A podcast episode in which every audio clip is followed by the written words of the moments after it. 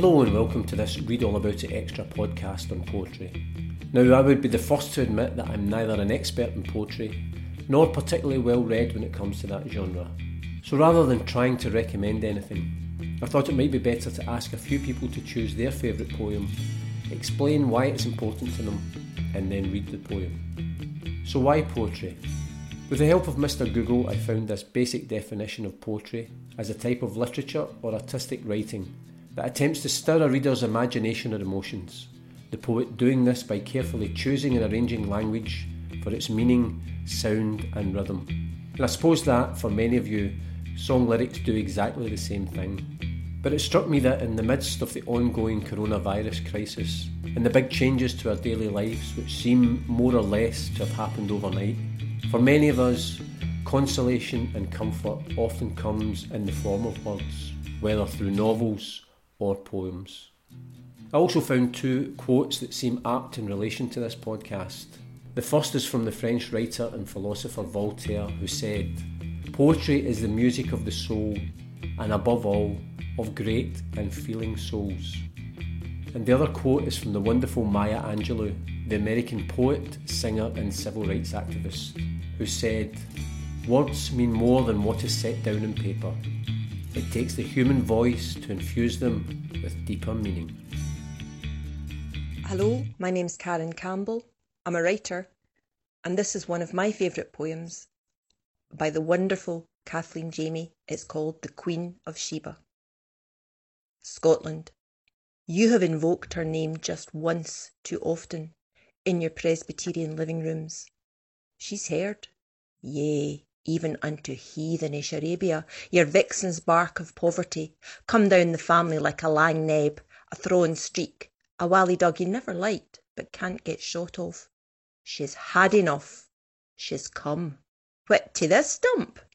Yes. She rides the first camel of a swaying caravan from her desert sands to the peat and bracken of the Pentland Hills, across the football pitch to the thin mirage of the swings and chute scattered with glass.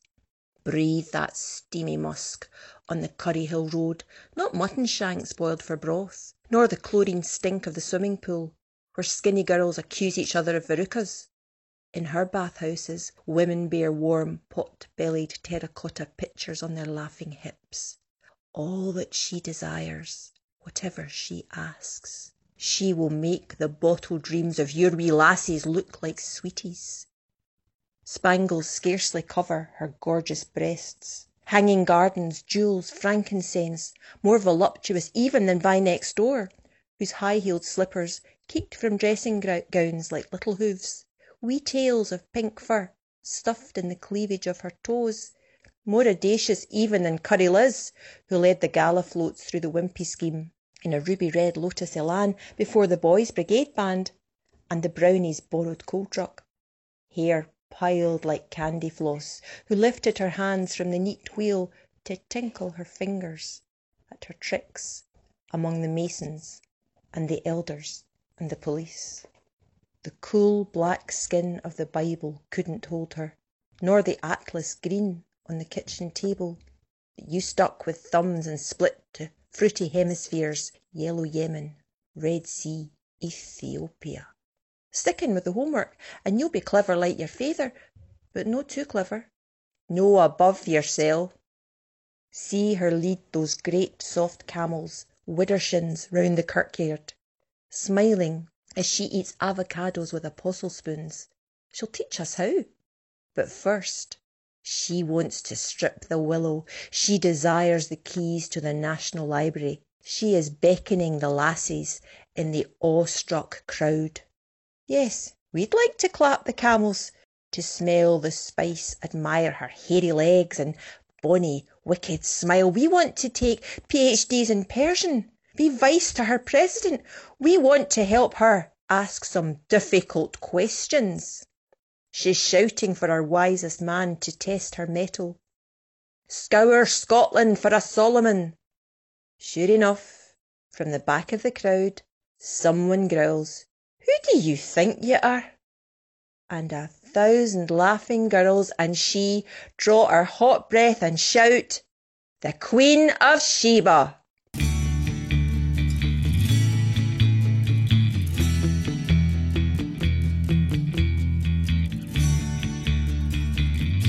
Hi there, my name is Neil Mackay. I'm a writer and journalist. I live in Glasgow, but I'm from Antrim in Northern Ireland. The poem I have chosen is The Sick Rose by William Blake. This poem has been going around and around in my head over the last few weeks, given what's happening in the world today. Like all of Blake's poetry, it's mystical and its meaning is unclear, and like the best poetry, that means it can speak to you on a personal level in a way that only you will ever understand. So here it is The Sick Rose by William Blake. O Rose, thou art sick, the invisible worm that flies in the night in the howling storm has found out thy bed of crimson joy, and his dark secret love does thy life destroy. Hello, my name is Katrina Child and I'm a writer, and I've chosen the poem Blind Horse by Norman MacCaig.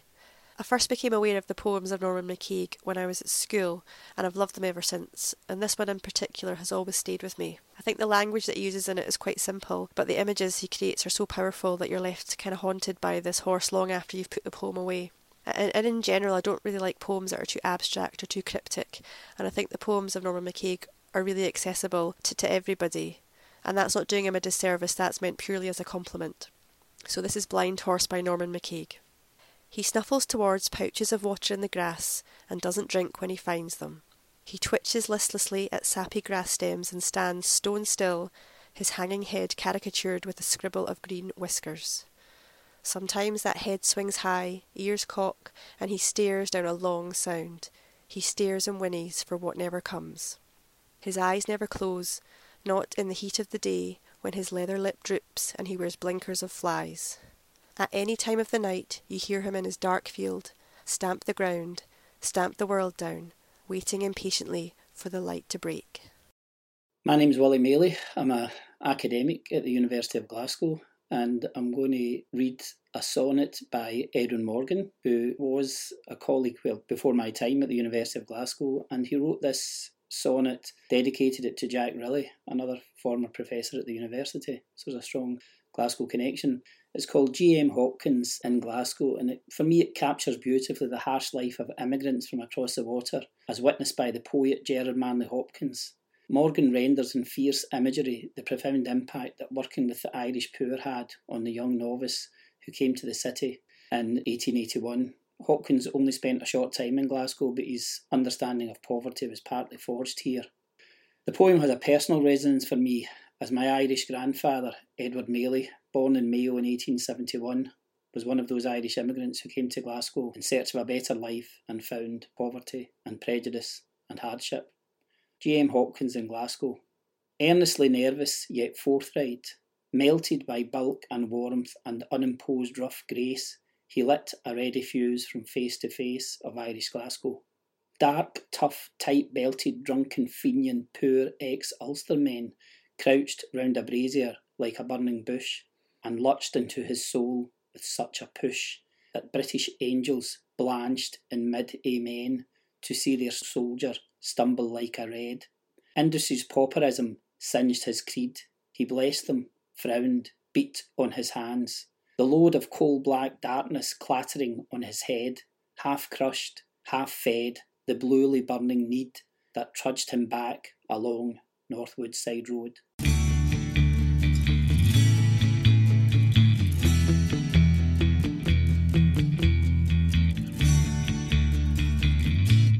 I'm Deanie Power. I was a secondary teacher and now I'm a kind of Jill of all trades.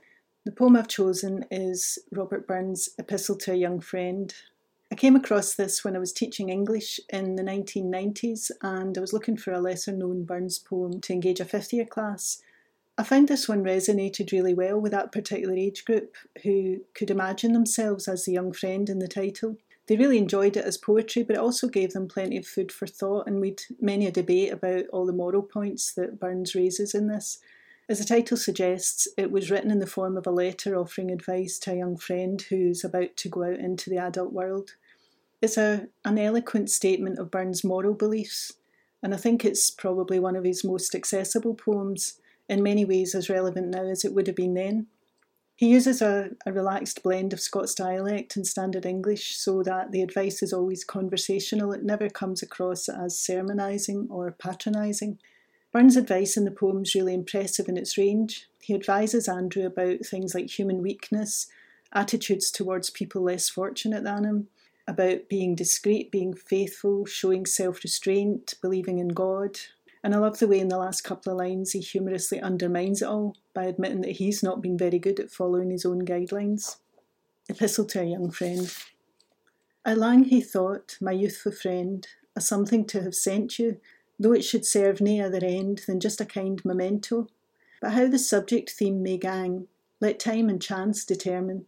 Perhaps it may turn out a sang, perhaps turn out a sermon. You'll try the world soon, my lad, and Andrew dear, believe me, you'll find mankind an unco squad, and muckle they may grieve ye. For care and trouble set your thought, even when your end's attained, and all your views may come to naught, where every nerve is strained. I'll no say men are villains all, the real hardened wicked, what hae nae check but human law, are to a few restricted. But och, mankind are unco weak, and little to be trusted. If self the wavering balance shake, it's rarely right adjusted.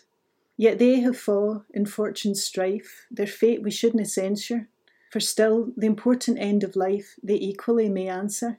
A man may hae an honest heart, though poor tooth hourly stare him. A man may tak a neighbour's part, yet hae nae cash to spare him. I free I've han your story tell when we a bosom crony, but still keep something to yoursel you scarcely tell to ony. Conceal yoursel as well as you can frae critical dissection, but keek through every other man with sharpened sly inspection. The sacred law of well placed love, luxuriantly indulge it, but never tempt the illicit rove, though naething should divulge it. Awave the quantum of the sin, the hazard of concealing, but ach, it hardens all within and petrifies the feeling. To catch Dame Fortune's golden smile, assiduous wait upon her, and gather gear by every wile that's justified by honour. Not for to hide it in a hedge, nor for a train attendant, but for the glorious privilege of being independent. The fear of hell's a hangman's whip to hold the wretch in order. But where you feel your honour grip, let that aye be your border. Its slightest touches, instant pause, debar all side pretences, and resolutely keep its laws, uncaring consequences. The great Creator to revere must sure become the creature, but still the preaching can't forbear, and even the rigid feature. Yet ne'er with wits profane to range, be complaisance extended. An atheist laughs a poor exchange for deity offended. When ranting round in pleasure's ring, religion may be blinded, or if she gie a random sting, it may be little minded. But when on life we're tempest driven, a conscience by a canker, a correspondence fixed with heaven is sure a noble anchor. Adieu, dear amiable youth, your heart can ne'er be wanting. May prudence, fortitude, and truth erect your brow undaunting. In ploughman phrase, God send you speed, still daily, to grow wiser, and may you better reck the reed than ever did the adviser. I'm Paul Cuddihy, a writer and journalist, and also the host of the Read All About It podcast. And the poem I've chosen is a poem called Fireworks by the late, great Tom Leonard, who was a brilliant Glasgow poet, sadly died back in December 2018. Tom's poems were written in a phonetic vernacular and they are brilliant to look at as well as to read. And this particular poem is about football it's about Celtic, and I had the pleasure of printing it in a match programme, a Celtic match programme, to accompany an interview with Bobby Lennox, one of the Lisbon Lions, one of the greatest players ever to play with Celtic, and one of the nicest men you could ever see. It was an interview conducted by Alison McConnell, who's another guest on this podcast. And here is Fireworks by Tom Leonard. Up comes the wee man, beats three men, slings over a cracker and Lennox, oh, you want to have seen him. Cool as a cucumber. Bump! Right in the rigging. Postage stamp. A rocket. That was it. That was the end. Finished. Hi there, my name is Alison McConnell. I'm a freelance football writer. Uh, if any of you have listened to Paul's podcast, then you'll know that I have real difficulty when it comes to wheedling down my choices and making clear distinctions about what are my favourite. It was uh, no different, no different when it came to picking my favourite poem. I have an awful lot that mean things to me for certain points in my life. I think that poems and, and, and books for that matter have been a great comfort to me. I'm a great fan of Robert Browning's Tu The Campagna. I also love uh, William Butler Yeats' He Wishes for the Cloths of Heaven, but the poem I have picked is Flowers by Wendy Cope. Some men never think of it. You did. You'd come along and say you'd nearly brought me flowers, but something had gone wrong. The shop was closed, or you had doubts, the sort that minds like ours dream up incessantly. You thought I might not want your flowers. It made me smile and hug you then. Now I can only smile, but look, the flowers you nearly brought have lasted all this while.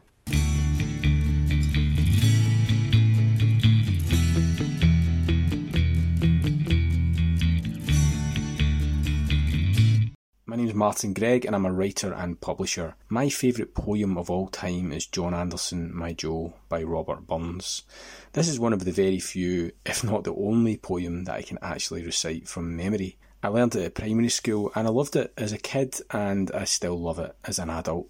It's from the perspective of an old woman reflecting on the love of her life, who she recalls as a young man and then as they grow older together. The word Joe means love in Scots, so John Anderson, My Joe, is John Anderson, My Love. It's beautiful and it's tender, and I think it captures something of true love and companionship into old age, and that's why I love it so much. So here it is John Anderson, My Joe by Robert Burns. John Anderson, my Joe John, when we were first acquaint, your locks were like the raven, your bonny brow was brent. But now your brow is belled, John, your locks are like the snow, but blessings on your frosty pow, John Anderson, my Joe. John Anderson, my Joe, John, we clamb the hill together, and mony a canty day, John, we had wi' ane another. Now we maun totter down, John, and hand in hand we'll go, to sleep together at the foot, John Anderson, my Joe. My name's Jan Patience. I'm a journalist and an author. I write about art for the Herald newspaper and talk about it on radio and television. As a wee girl, I used to love poetry. I would read the likes of Robert Louis Stevenson's A Child's Garden of Verses, or Christina Rossetti, or Walter de la Mare, or, growing up in Ayrshire, the poetry of Robert Burns, which was quite literally all around me. My dad loved Robert Burns, so there was no escaping it. But I have to confess, I fell out of love with poetry a wee bit when I studied it at university. In middle age, though, I rekindled this love affair with poetry. And uh, it, it happened when a friend gave me a poem a day book for Christmas. And I now have it beside the toilet, I have to confess, and I read it every morning. And I always get something out of them, be it the colour of Emily Dickinson's eyes in a little note at the bottom, or the fact that the, the Scottish playwright and poet John Davidson uh, tried to kill his mother with a carving knife. Now, the rekindling of my love affair seemed to happen uh, around a decade ago, uh, and in 2010 I was asked to review books of poetry, which a group of pupils from secondary schools in Eastern Dunbartonshire had written and illustrated for a project. Their inspiration was Liz Lochhead's collection of poetry, The Colour of Black and White, which was illustrated or is illustrated by the late Willie Rodger. Now, Willie, who died in 2018, was a master of the art of printmaking, and there's no mistaking his linocuts. I met him, I was lucky enough to meet him and interview him a few times, and he was a very gentle and genteel man who was very quiet but knew his worth, knew, knew, knew that he was good. You might know his work from a there was a big, big mural at Glasgow's Exhibition Centre station, which, as you're uh, going through in the train, you'll see it on the wall and it is a superb illustration of his skill in black and white writ large. So, uh, Willie and Liz worked with pupils mainly online to create drawings and also to create poems. And at the launch, Liz Lochhead, who, like Willie Rodger, also went to Glasgow School of Art, read her poem, kids' poem, Bairnsangs. Uh, and it really was moving to hear her read the poem that day. She herself was quite moved, as were many of the people in the room. So uh, after the, the event was over, I I sort of had a bit of a fangirl moment, and I hurried up to Liz and said, "Oh, I thought that I." I made up the word pocky until I heard you say it in that poem. Now, A pocky, for anyone in the dark, is a Scots word for a mitten. So, Kid's poem, Bairnsangs, sums up the two worlds which I felt that I inhabited as a child the, the world in which she spoke normally and the world in which she talked properly. Kid's poem, Bairnsangs, by Liz Lochhead. It was January, and a guide reich day, the first day I went to the school. So my mum happed me up in my good navy blue napcoat with a red tartan hood, burrowed a scarf around my neck, poured on my pixie and my pokies. It was that bitter. Said, Noo you'll no starve. Gave me a wee kiss and a kid on scalp on the bum and sent me off across the playground. To the place I'd learned to say it was January and a really dismal day, the first day I went to school. So my mother wrapped me up in my best navy blue top coat with the red tartan hood, twirled a scarf around my neck, pulled on my bobble hat and mittens. It was so bitterly cold. Said, Now you won't freeze to death. Gave me a little kiss and a pretend slap on the bottom. To the place I'd learned to forget to say, It was January and a guide reich day, the first day I went to the school. So my mum happed me up in my good navy blue nap coat with a red tartan hood, burrowed a scarf around my neck, put on my pixie and my pokies. It was that bitter. Oh, saying it was one thing, but when it came to writing it in black and white, the way it had to be said was as if you were posh, grown up, male, English, and dead.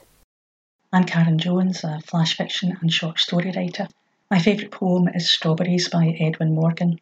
I don't normally tend towards romantic poetry, but I always loved this one from the minute I read it. There's something just quite subtle about it, and it's just beautiful. This is Strawberries by Edwin Morgan. There never were strawberries like the ones we had that sultry afternoon, sitting on the step of the open French window, facing each other, your knees held in mine, the blue plates in our laps, the strawberries glistening in the hot sunlight. We dipped them in sugar, looking at each other, not hurrying the feast for one to come.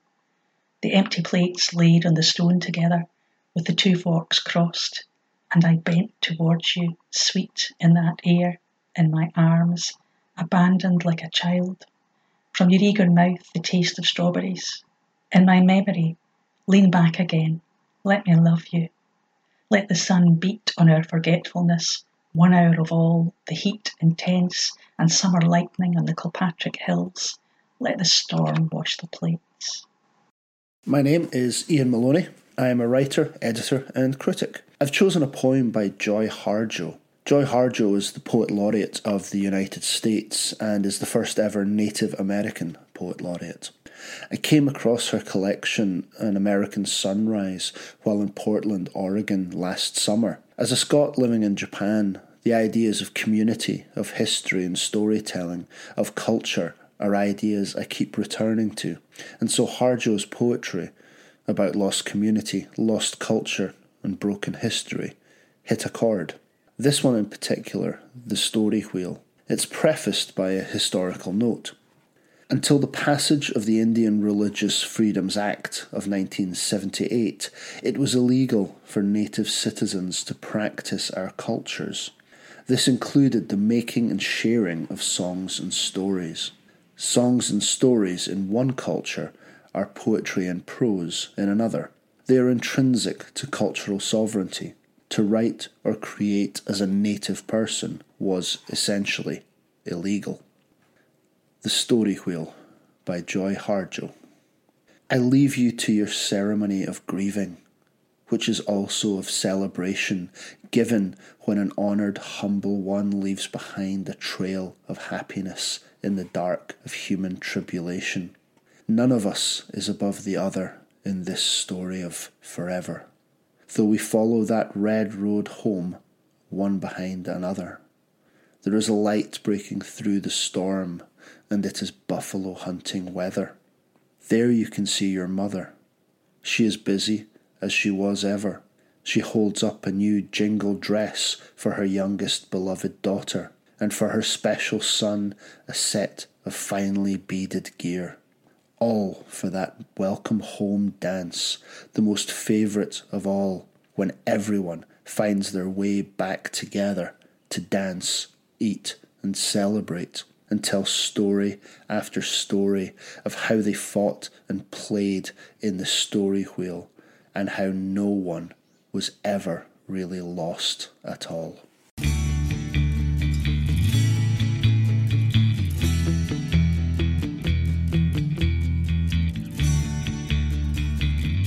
Hi there, my name's Paul Lyons. I'm the railway historian for Glasgow Central Station.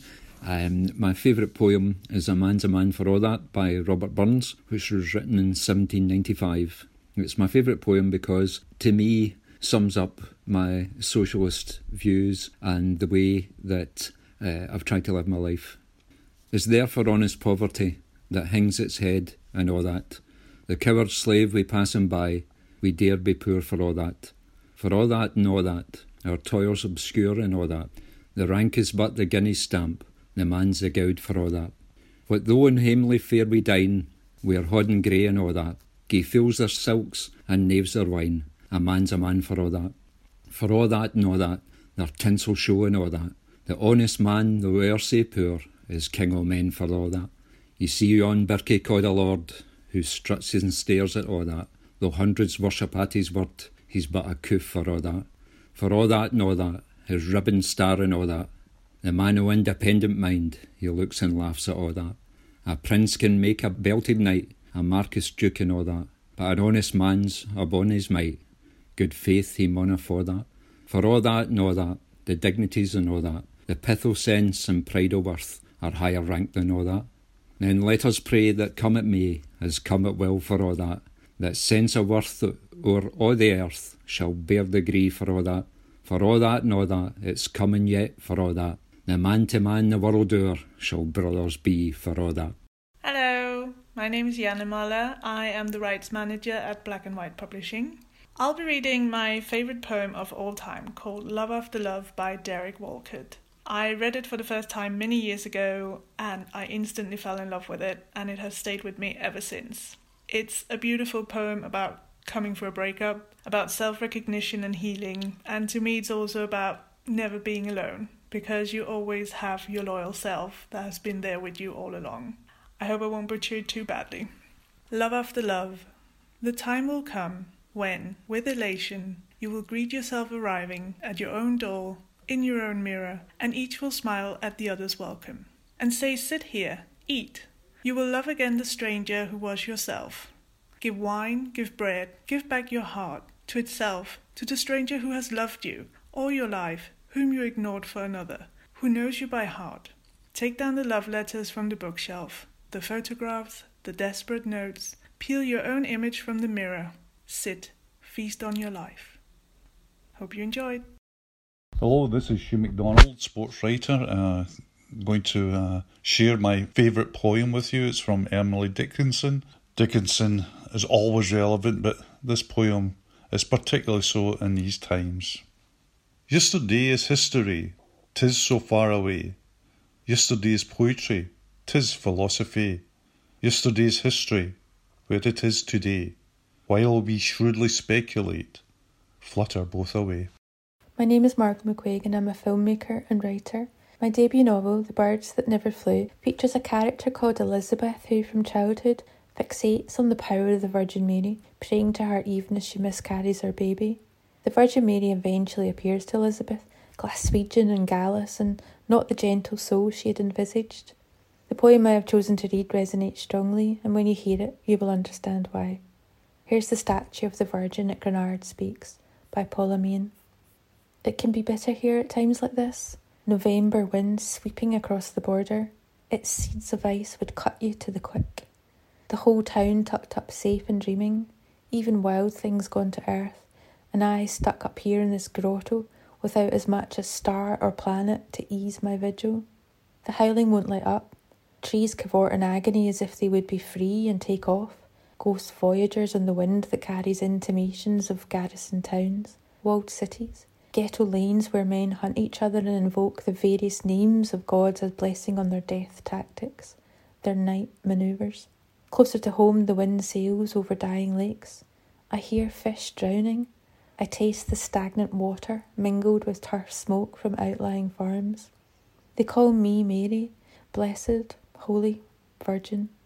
They fit me to the myth of a man crucified, the scourging and the falling and the falling again, the thorny crown, the hammer blow of iron into wrist and ankle, the sacred bleeding heart.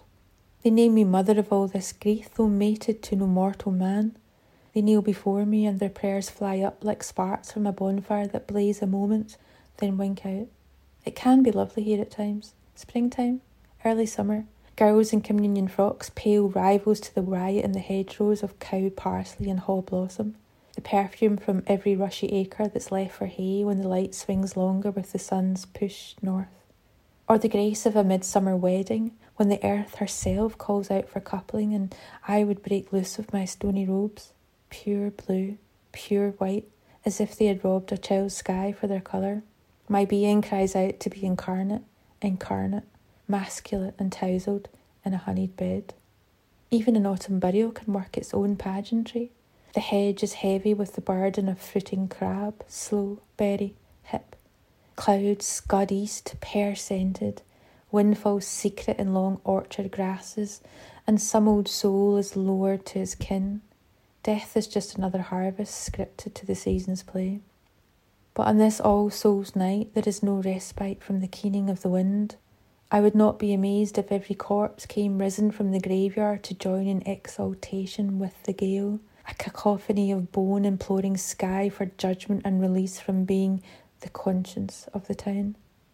On a night like this, I remember the child who came with fifteen summers to her name, and she lay down alone at my feet without midwife or doctor or friend to hold her hand, and she pushed her secret out into the night far from the town tucked up in little scandals, bargains struck, words broken, prayers, promises, and though she cried out to me in extremis, I did not move. I didn't lift a finger to help her. I didn't intercede with heaven, nor whisper the charmed word in God's ear. On a night like this, I number the days to the solstice and the turn back to the light. O sun, centre of our foolish dance, burning heart of stone, molten mother of us all, hear me and have pity. My name is Chris Dolan, and the poem I've chosen is Cantares y Proverbios, Songs and Proverbs, and it's from the great Spanish poet Antonio Machado's Campos de Castilla, or The Fields of Castile, a place I cycled through exactly a year ago. I'll give you a taste of Machado's original verse and then a line or two of a very famous song version by Catalan singer Joan Manuel Serrat, and then my own translation taken from both those Spanish versions. Todo pasa y todo queda, pero lo nuestro es pasar, pasar haciendo caminos, caminos sobre el mar. Caminante no hay camino, se hace camino al andar. Golpe a golpe, verso a verso, golpe a golpe, verso a verso. Everything passes and nothing dies for us the things to keep on going. We find a route by our own devise, weaving our way o'er land and ocean. Which way, pal? Wherever your footprints lead. Friend, your footsteps are the road, the only road there is. The path you pick is the way ahead, and behind you, the road you'll never tread again. Which way, you say? Nothing but the wake of the water ebbing. Heel for heel, toe for toe, we make our way by how we go, step by step and word for word, one by one, we make our road.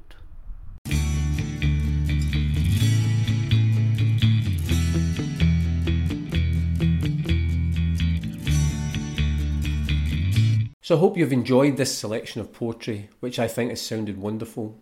And I'd like to thank everyone who recorded their favourite poem and sent it to me to include in this podcast. And I'm actually going to finish off with a poem and a song. The poem is called Where Go the Boats by Robert Louis Stevenson, and it's going to be read by my daughter Rebecca. Now, this was a poem that Rebecca was given to learn when she was in primary school, and at the time I put it to music to help her learn it. And more recently, I've recorded the song with my band, The Bookends. So you can enjoy the poem Where Go the Boats by Robert Louis Stevenson and the song Where Go the Boats by The Bookends. Thanks as always for listening to the Read All About It Extra podcast. Stay safe, and until next time, keep reading. Where the Boats Go by Robert Louis Stevenson. Dark brown is the river, golden is the sand. It flows along forever, with trees on either hand. Green leaves a floating, castles of the foam, boats of mine a boating, where will all come home? On goes the river, and out past the mill, away down the valley, away down the hill. Away down the river, a hundred miles or more, other little children shall bring my boats ashore.